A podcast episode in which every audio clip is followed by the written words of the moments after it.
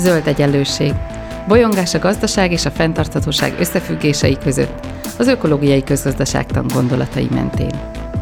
Beszélgetés mindazokkal és mindazoknak, akik mernek kérdőjeleket tenni a megkérdőjelezhetetlen mellé is. Köves Alexandra vagyok, és nagy szeretettel köszöntöm a hallgatókat, és szeretettel köszöntöm vendégemet, Ébermárk Áron, szociológust, az ELTE Szociológiai Intézetének egyetemi adjunktusát. Szia, Márk!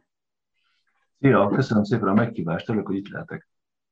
Az adásunk témája az az újraelosztás, ami szerintem egy túl sokszor megkerült, és egyébként megkerülhetetlen zöld téma, de mielőtt belefognánk, azt szeretném kérni tőled, hogy bár az új egyenlőségről sokan ismernek, a zöld egyenlőségben még nem beszélgettem veled, úgyhogy nagyon röviden mutasd be magadat, hogy, hogy, hogy mivel foglalkozol. Uh-huh. Én, ahogy mondtad is, szociológus vagyok, és az ELTE társadalomtudományi karán dolgozom, a szociológia tanszéken. Ez a kenyérkereső munkám. Egyébként pedig alapvetően kutatással foglalkozom, én is természetesen, és mindenek előtt az osztályszerkezet. Tehát a társadalom szerkezetével, érdekviszonyaival, hatalmi szerkezetével foglalkozom elsődlegesen, és az új egyenlőség szerkesztőjeként is ilyen társadalmi témájú szövegeket szerkeztek elsősorban. Köszönöm szépen. És hát igen, osztályszerkezet, meg, meg termelés. Ugye a zöld egyenlőségben már elég régóta beszélgettünk arról, hogy, hogy az ökológiai közgazdaságtan abból indul ki, hogy valahogy a gazdasági folyamatainkat át kell alakítani annak érdekében, hogy a föld eltartó képességébe valahogy beleférjünk. És ez azt is jelenti, hogy hogyha elkezdjük az energiák, az energiát, az erőforrásokat korlátozottan kezelni, akkor ugye nyilvánvaló, hogy a termelés és a fogyasztás mennyiségét is határokon belül kell szerveznünk. Um, és az is fontos, hogy, hogy ugye ez nem csak arról szól, hogy a környezetről gondolkozzunk, hanem arról is szól, hogy, hogy, hogy ez az emberek számára se egy élhetetlen világhoz vezessen, hanem éppen fordítva, próbáljunk meg um, ezzel együtt is egy igazságosabb és élhetőbb világot létrehozni.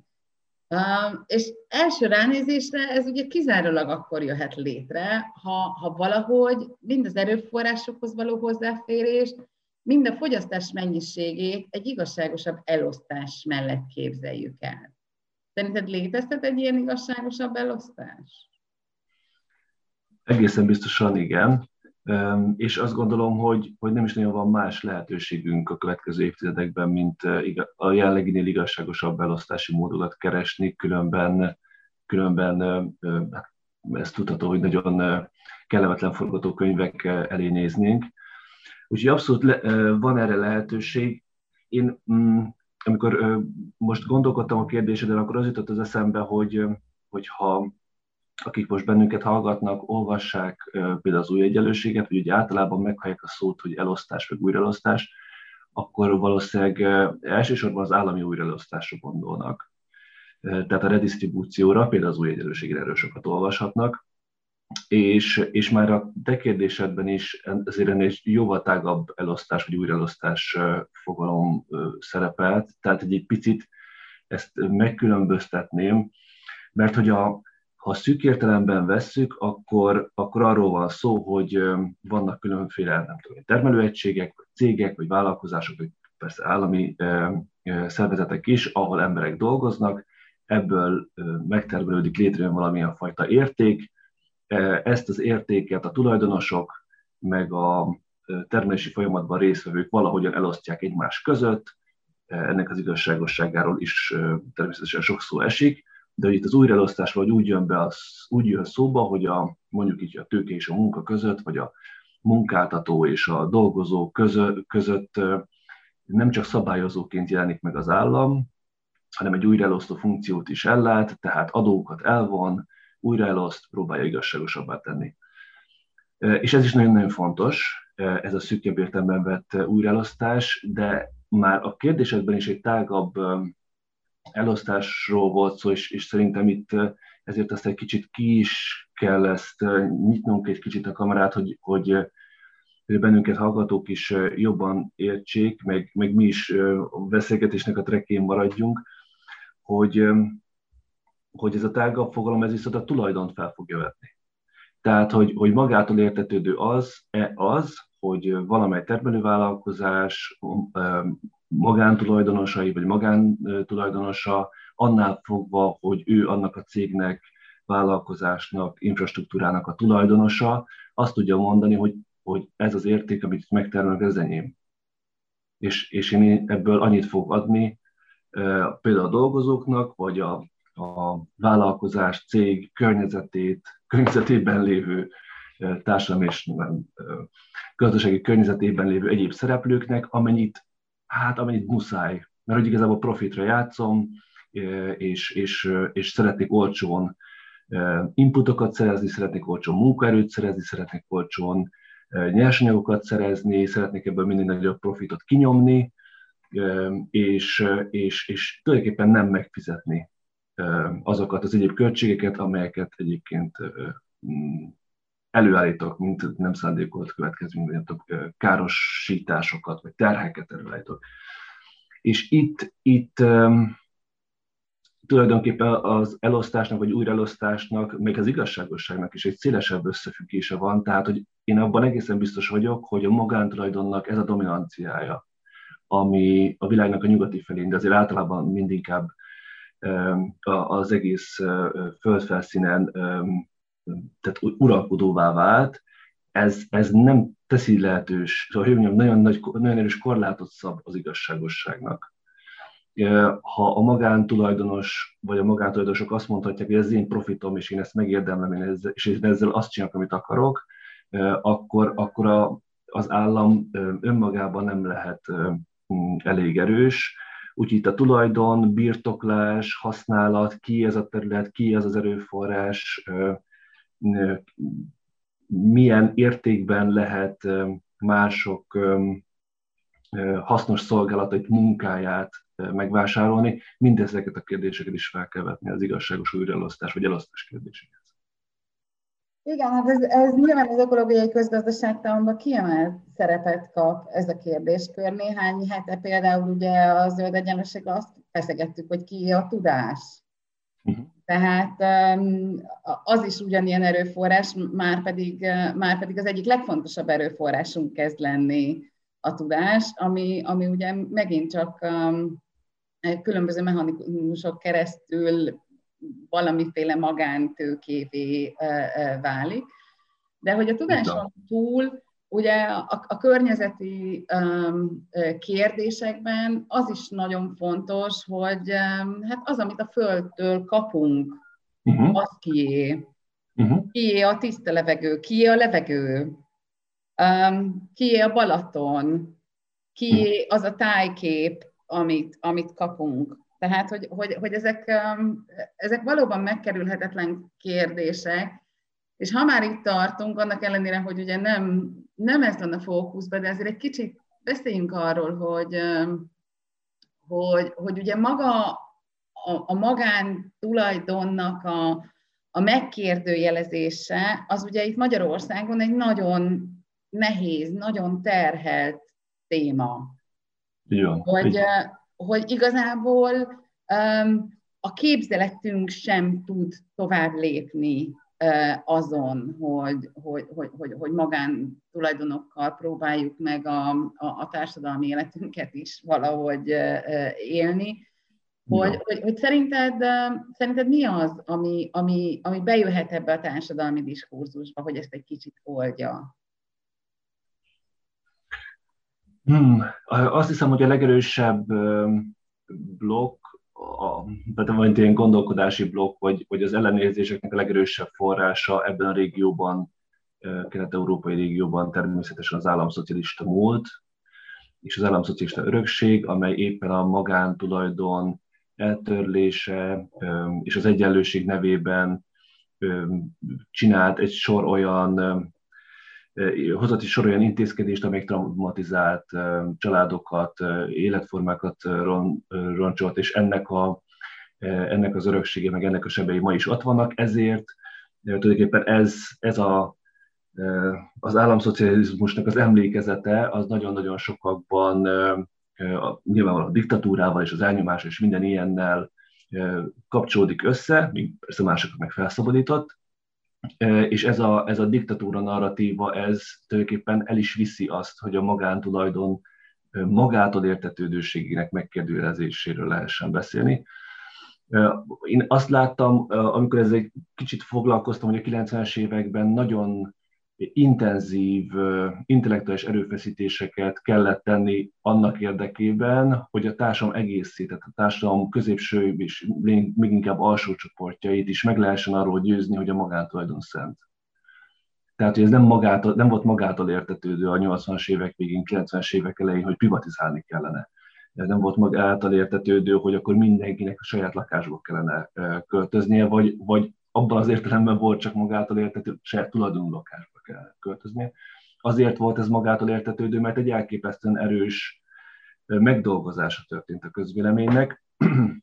Viszont ahogy ahogy itt most már három évtizedi távolba jutottunk 1989-től, és, és mind nyilvánvalóbbá válik lakhatásnál, egészségügynél, oktatási, iskolai szolgáltatásoknál, közösségi közlekedés, egy sor kérdésben teljesen nyilvánvalóvá válik, hogy, a, hogy átlendült az inga a másik oldalra. Tehát amikor a magántulajdon az az hasznos szolgáltatások és erőforrásokból való kizárással jár együtt, akkor, akkor sokkal könnyebb dolgunk van, úgy értem, hogy új egyenlőség szerkesztőknek is, amikor, amikor újra felvetjük ezeket a kérdéseket, hogy ez egyáltalán nem magától értetődő, hogy mindennek magától... Alternatíva.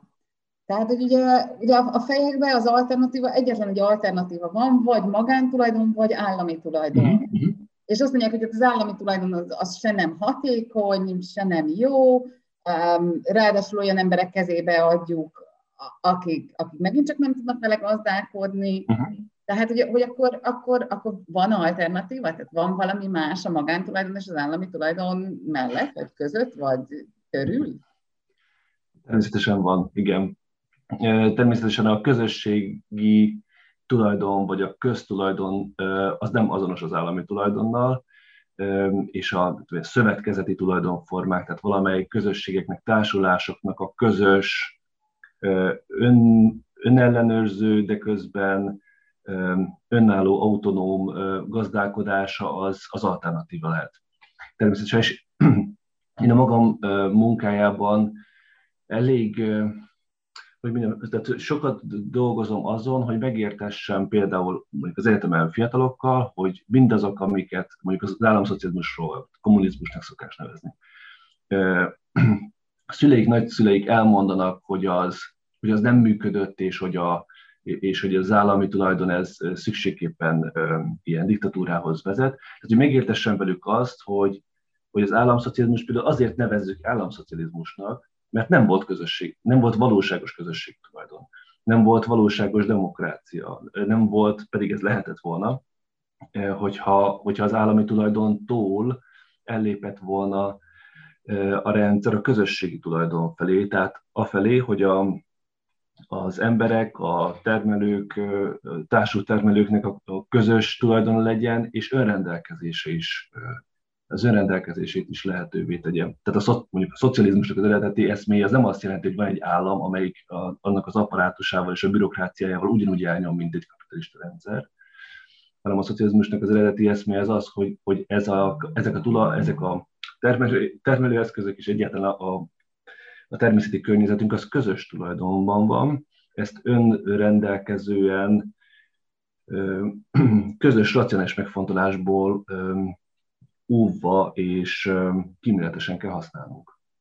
Volt egy korai um, adásunk uh, Takácsánta Andrással, akinek uh-huh. van egy könyve, a Közlegelők komédiája címmel, uh-huh.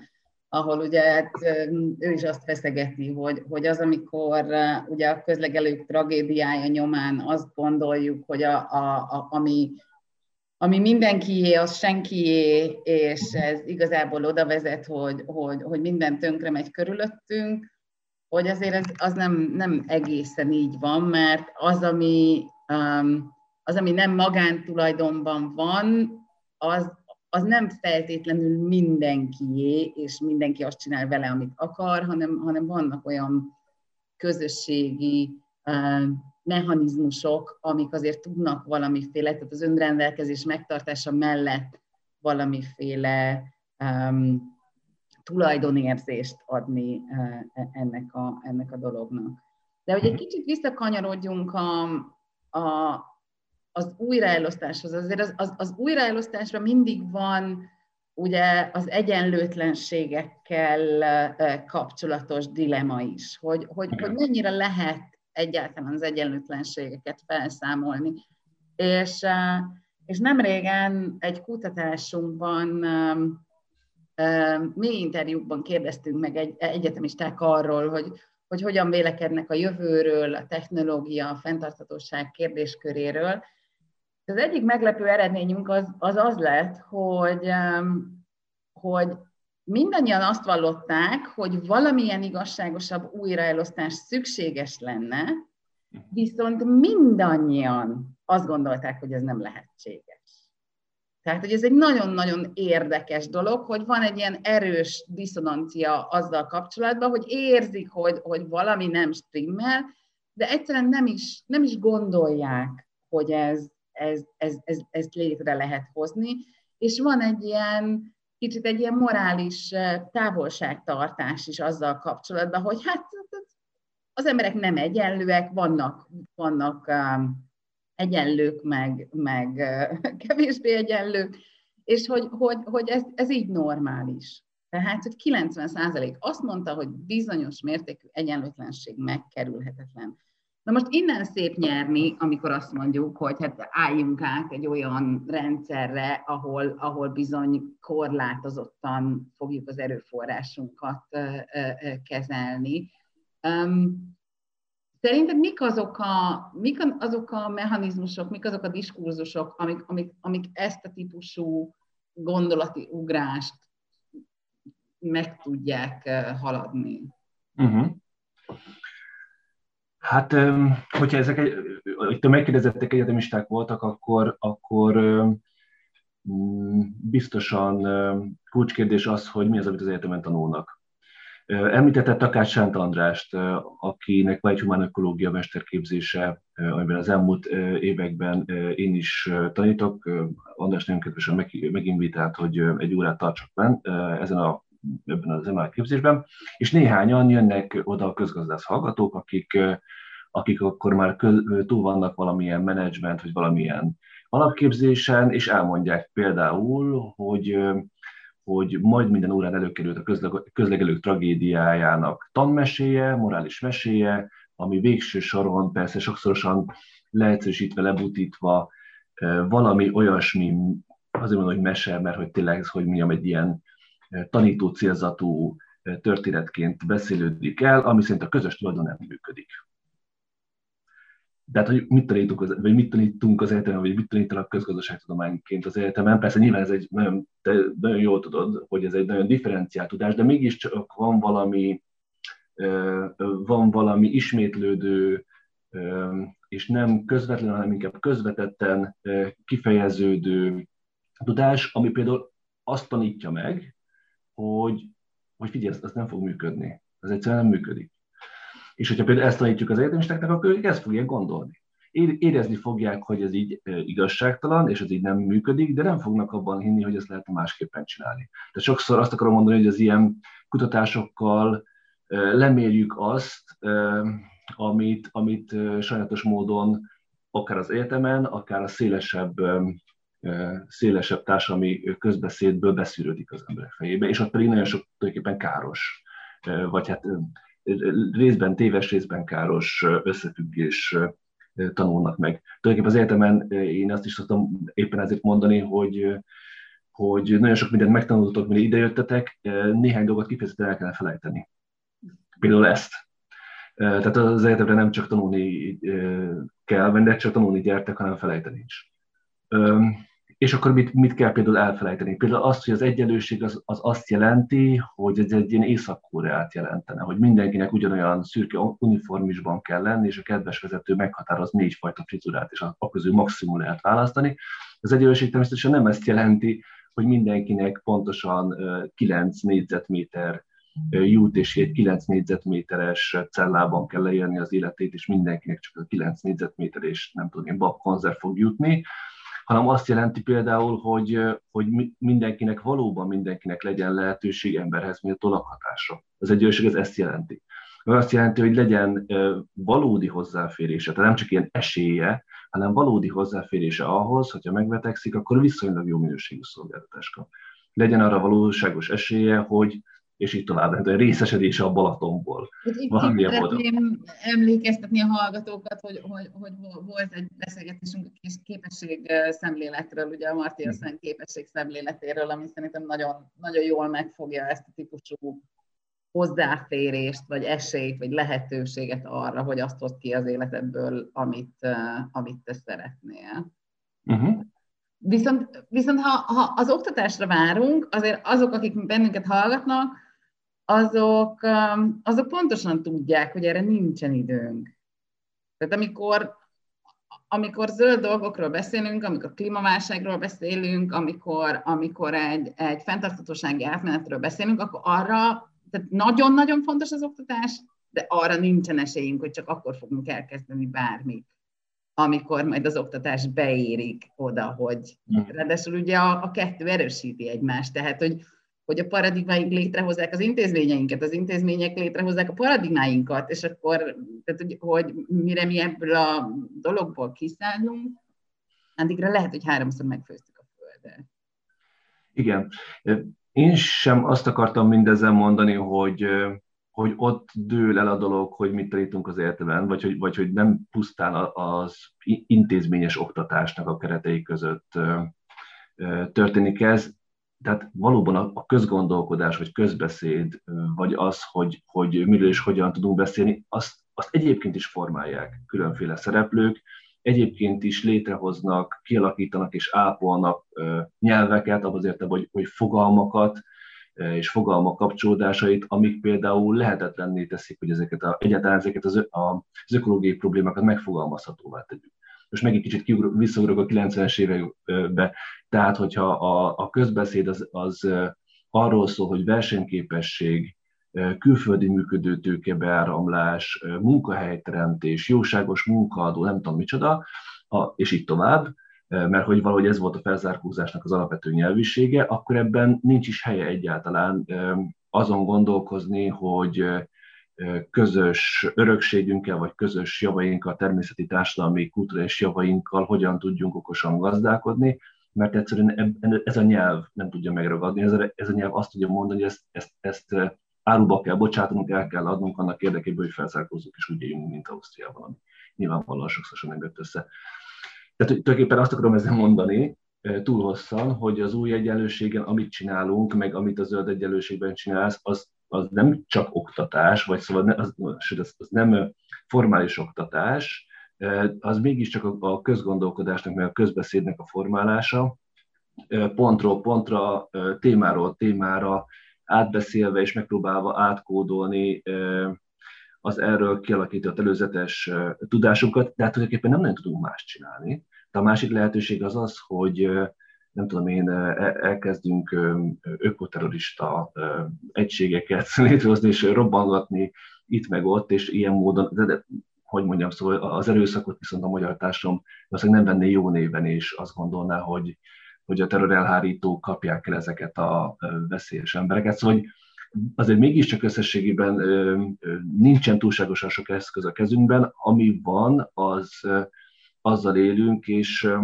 és miközben, miközben nincsen időnk, túlságosan sok, közben nincsen túlságosan sok más eszközünk sem, mint hogy amennyire lehet, megvilágítsuk, hogy hogy egy, egy igazságosabb elosztás az egyrészt lehetséges, ezt meg, lehet, meg tudnánk csinálni, meg lehetne csinálni, és megvilágítsuk azt is, hogy miért gondolják nagyon sokan, hogy ez mégiscsak lehetetlen.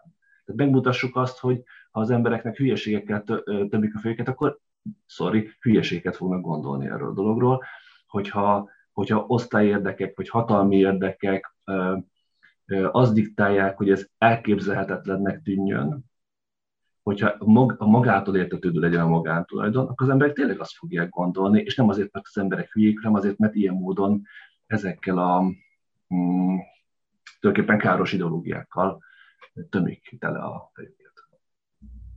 És ami még fontos az az, hogy, hogy, hogy megteremtsük a, a, az asszociációt arról, hogy ha zöld vagy, akkor nem tudsz nem foglalkozni ezekkel a mhm. társadalmi egyenlőtlenségi kérdésekkel. Mert hogy az is érdekes, hogy nagyon sokan élik úgy meg a saját um, um, környezettudatosságukat, hogy hát én szép zöld passzív házban lakom, nem tudom, adott esetben lehet, hogy nem utazom, vagy úgy utazom, hogy figyelek rá, de hogy, hogy közben nem, nem kötik össze azt, hogy, hogy, hogy valójában a fenntarthatóvá válás az olyan mértékben fogja befolyásolni akár a termelést, akár a fogyasztást, a legtöbb iparágat, hogyha ha, ha nem gondolkozunk újraelosztásba, akkor, akkor, akkor még inkább meg fog borulni a, a társadalom szerkezete. Um, Viszont, viszont beszéljünk egy kicsit az eszközökről, mert ugye te is mondtad, hogy azért, azért vannak eszközök, tehát hogy, hogy mik azok az eszközök, amik, amik azért belenyúlhatnak a, a, az újraelosztási rendszerekbe. Ugye az ökológiai közgazdaságtan, meg mondjuk például a nem növekedési mozgalom, az, az jövedelem plafonról beszél, feltétel nélküli alapjuttatásról beszél, akik egy kicsit a főáramhoz közelebb vannak, ők zöld adórendszerekről beszélnek, tehát, hogy, hogy, hogy, hogy mik azok az eszközök, amik, amikkel azért mégiscsak élhetnénk, és adott esetben holnap után élhetne egy kormány vele. Uh-huh. Konkrétan az eszközökhöz én kevés értek vagy hogy konkrétan ilyen mm, a közpolitikai, vagy szakpolitikai, vagy szabályozási kérdésekben én nem tudok újat mondani ahhoz képest, amit a bennünket hallgatók valószínűleg korábbi zöld egyenlőségadásokban hallhattak. Én is tulajdonképpen némiképp taxonomikusan ezeket tudnám felsorolni, vagy, vagy, vagy egy fél mondattal kibővíteni, amit, amit mondtál egy picit azért a, a felvezetődben az el, előbbi témához kapcsolódnék vissza, tehát hogy passzív ház és, és egyedül majd én megoldom a saját életemet, ehhez kapcsolódnék vissza, mert hogy végsősorban olyan tudásmunkás vagyok a magam részéről, amelyik, amelyik, amelyik például az ilyen mitoszokat is próbálja lebontani, és ezért, ezért Szóval, hogy egy kicsit a tudásunk szerkezetében, meg a, meg a tudásunk átadásának a módjában is van itt nagyon sok dolog, amit el kellene felejteni. Például az, hogy igen, tehát hogy a zöld kérdéseket, azokat elválasztva tekintjük társadalmi. Egy elve húzunk oda egy vonalat, hogy társadalom versus természet. Meg húzunk egy, egy sor másik vonalat is, hogy társadalom versus politika. Tehát, hogy ez, hogy ez két külön dolog és persze minden, minden elválasztható, és minden, minden mindentől megkülönböztethető, de, de mégis, tehát, hogy individuális megoldások egészen biztosan nem fognak működni, minél, minél nagyobb problémák vannak a klímával. Minél inkább összeomlik, vagy, vagy meggyengül, vagy sérülékenyebbé válik az élelmiszer előállítása, annál kevésbé lesz az egész individuálisan megoldható. Tehát, tehát a, a, a közös gondolkodást abszolút egyetértek, hogy abba az irányba kell formálnunk, hogy az emberek ne gondolják azt, hogy ők egyedül, vagy majd csak a családjuknak ezt az egészet meg tudják oldani, vagy, vagy ki tudják bolizni, hogy, hogy mi, mi, mi magunknak majd túlélünk. És abban a pillanatban, hogy nyilván ez sokszor ilyen érzelmileg is megmozgató, Mm, tudásátalakulás, hogy ezt, ezt, ezt belássák. Minél inkább ezt be fogják az emberek látni, sajnos valószínűleg sokkok, tehát hogy próbálkoznak ezzel, és aztán ki fog derülni, hogy nem fog sikerülni. Az segíteni fog arra, hogy akkor nézzük meg, hogy ténylegesen milyen közösségi megoldások vannak, hogyan lehet, hogy hogyan tudják az emberi közösségek együttműködéssel, és nem az erő, amíg meglévő erőforrások egyesével magunknak, mindenki magának egy gyorsan egy passzív házat építsen, kisajátításával és versengésével megúszni próbálni. és ugyanezzel a lendülettel azt is be fogjuk látni, hogy valóban, tehát, hogy társadalmi egyetlenségről, vagy gazdasági egyetlenségről, amik óvatatlan persze mindig lesznek valószínűleg, ez nem képzelhető el, vagy nem választható le a környezeti meg ökológiai erőforrásoknak a, a felhasználásától. És itt például, hogy megint egy kicsit a, a tudásszerkezetünket tegyem témává, hogy, hogy itt például az egyetemi meg akadémiai rendszer húz itt valakat. Tehát amikor én is úgy mutatkoztam, vagy úgy is mutattam, hogy szociológus, a szociológusról az az elképzelés, hogy ez a társadalommal foglalkozik, és másik szakma, mint a politológus. A másik szakma az, amelyik mondjuk a természeti környezetnek az összefüggéseivel foglalkozik. Tehát ilyen külön kis tudásrubrikákat, vagy tudásdobozokat szocializálódunk, vagy nevelődünk bele, mindenki ért a maga kis dobozához, de minél jobban, vagy hogy mondjam, minél nyilvánvalóbbá kell mindenki számára válnia, annak, hogy, hogy társadalmi problémákat nem fogunk tudni politikától, hatalomtól függetlenül megoldani. Ez politizálással és hatalom, gyakor, hogy hatalom ügyével való kapcsolatot is jelent, hogy a természeti környezet az társadalmi egyetlenség és gazdasági egyetlenségekkel vonódik össze, tehát hogy, hogy minél jobban láthatóvá váljanak ezek a kereszt, kereszt összefüggések. És amikor ez megvan, vagy amikor így nézünk rá a dologra, akkor meg látni fogjuk, hogy az egyes szakpolitikák, hogy jövedelemplafon, és hogy tudom én, ilyen-olyan természetfelhasználási kvóták, fel, tehát hogy különféle közpolitikák is az összefüggései és, és interakciói lesznek nyilvánvalóak. Tehát nem, nem az lesz a végső a megoldás, hogy, hogy öt okos policy szakértő leül, és akkor végig gondolja, hogy akkor az oktatást hogyan tesszük rendbe, hanem, hanem ezt valóban elcsépelt szóval holisztikusan kell kezelni. Igen, beszéltél itt a, a kvótákról, és szerintem így, így a, a, a vége felé fontos lenne arra kitérni, hogy, hogy mindig, amikor újraelosztásról beszélünk, vagy egyenlőtlenségről beszélünk, akkor, akkor szinte automatikusan pénzre gondolunk. Uh-huh. És, és hát azért, azért léteznek olyan forgatókönyvek, amikor kezdünk kifutni dolgokból, um, energiából, vagy, vagy észrevesztük azt, hogy ugye minden, amit, amit csinálunk, az valamiféle ilyen um, széteséssel, entrópiával jár, és, és, és valahogy ezt vissza kell fogni. Tehát, tehát a legrosszabb forgatókönyvek szerint mondjuk lehet, hogy lesznek ökolábnyom kvóták, karbonkvóták, energiakvóták, entrópiakvóták, és akkor, hát amikor azonnal elkezdünk beszélni kvótákról, ott fel fog merülni megint csak a, az elosztás kérdésköre. És um, Tudnál-e néhány olyan alapelvet mondani, ami szerinted teljesen mindegy, hogy milyen, milyen erőforrásról beszélünk, de bármilyen elősz, elosztás esetében érdemes ezeket az alapelveket átgondolni? Ja, nehezet kérdezel. Mm. Az első, ami az eszembe jut, az az, hogy Hmm. Az így igazából egy paradoxon, egy ellenmondás. Amikor elosztásról vagy újraelosztásról beszélünk, akkor, akkor mindig valahogyan van egy olyan törekvésünk, és ez észszerű törekvés, hogy számoljuk meg, hogy mi az, amit el kell osztani, újra kell osztani. Számoljuk meg, és adjunk neki, rendeljük hozzá értéket. Mi mennyit ér?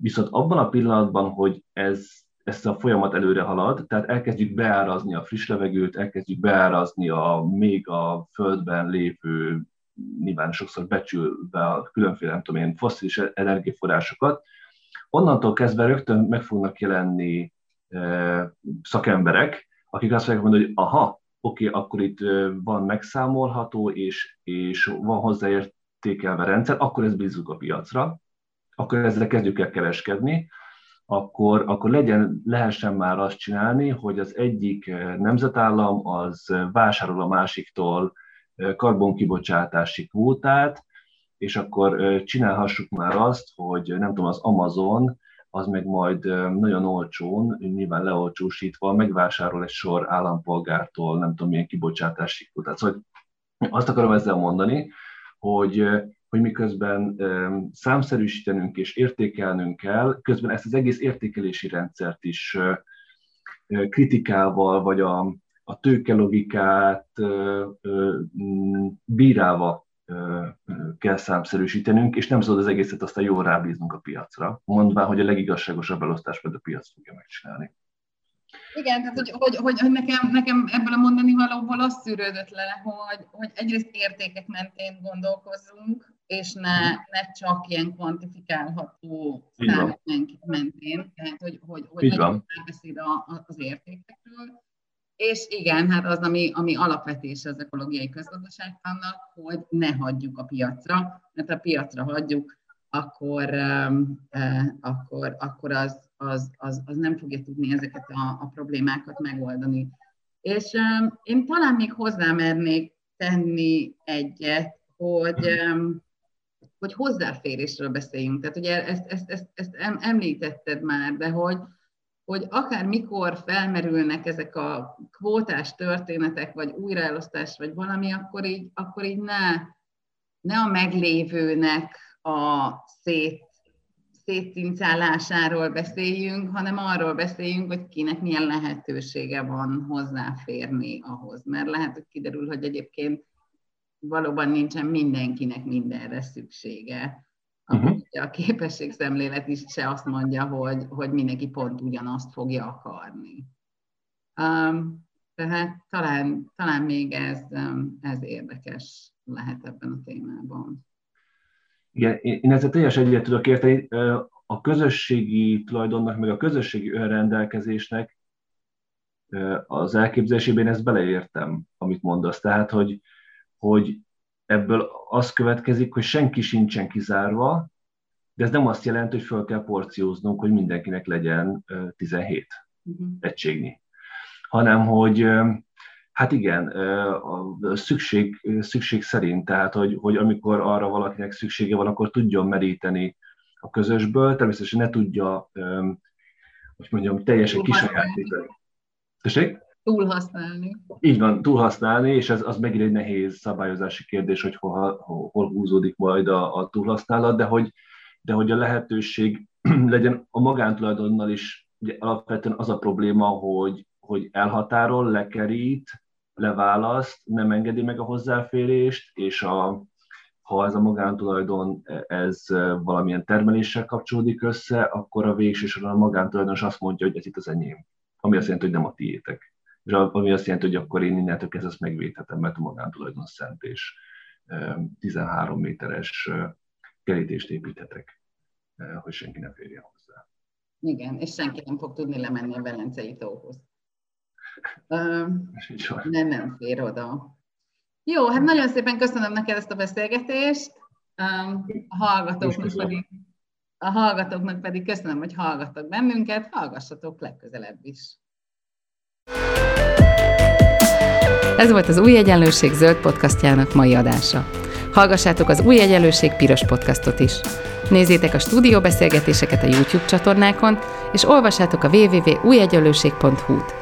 Vitatkozzatok velünk a Facebook oldalunkon. Jövő héten újra találkozunk.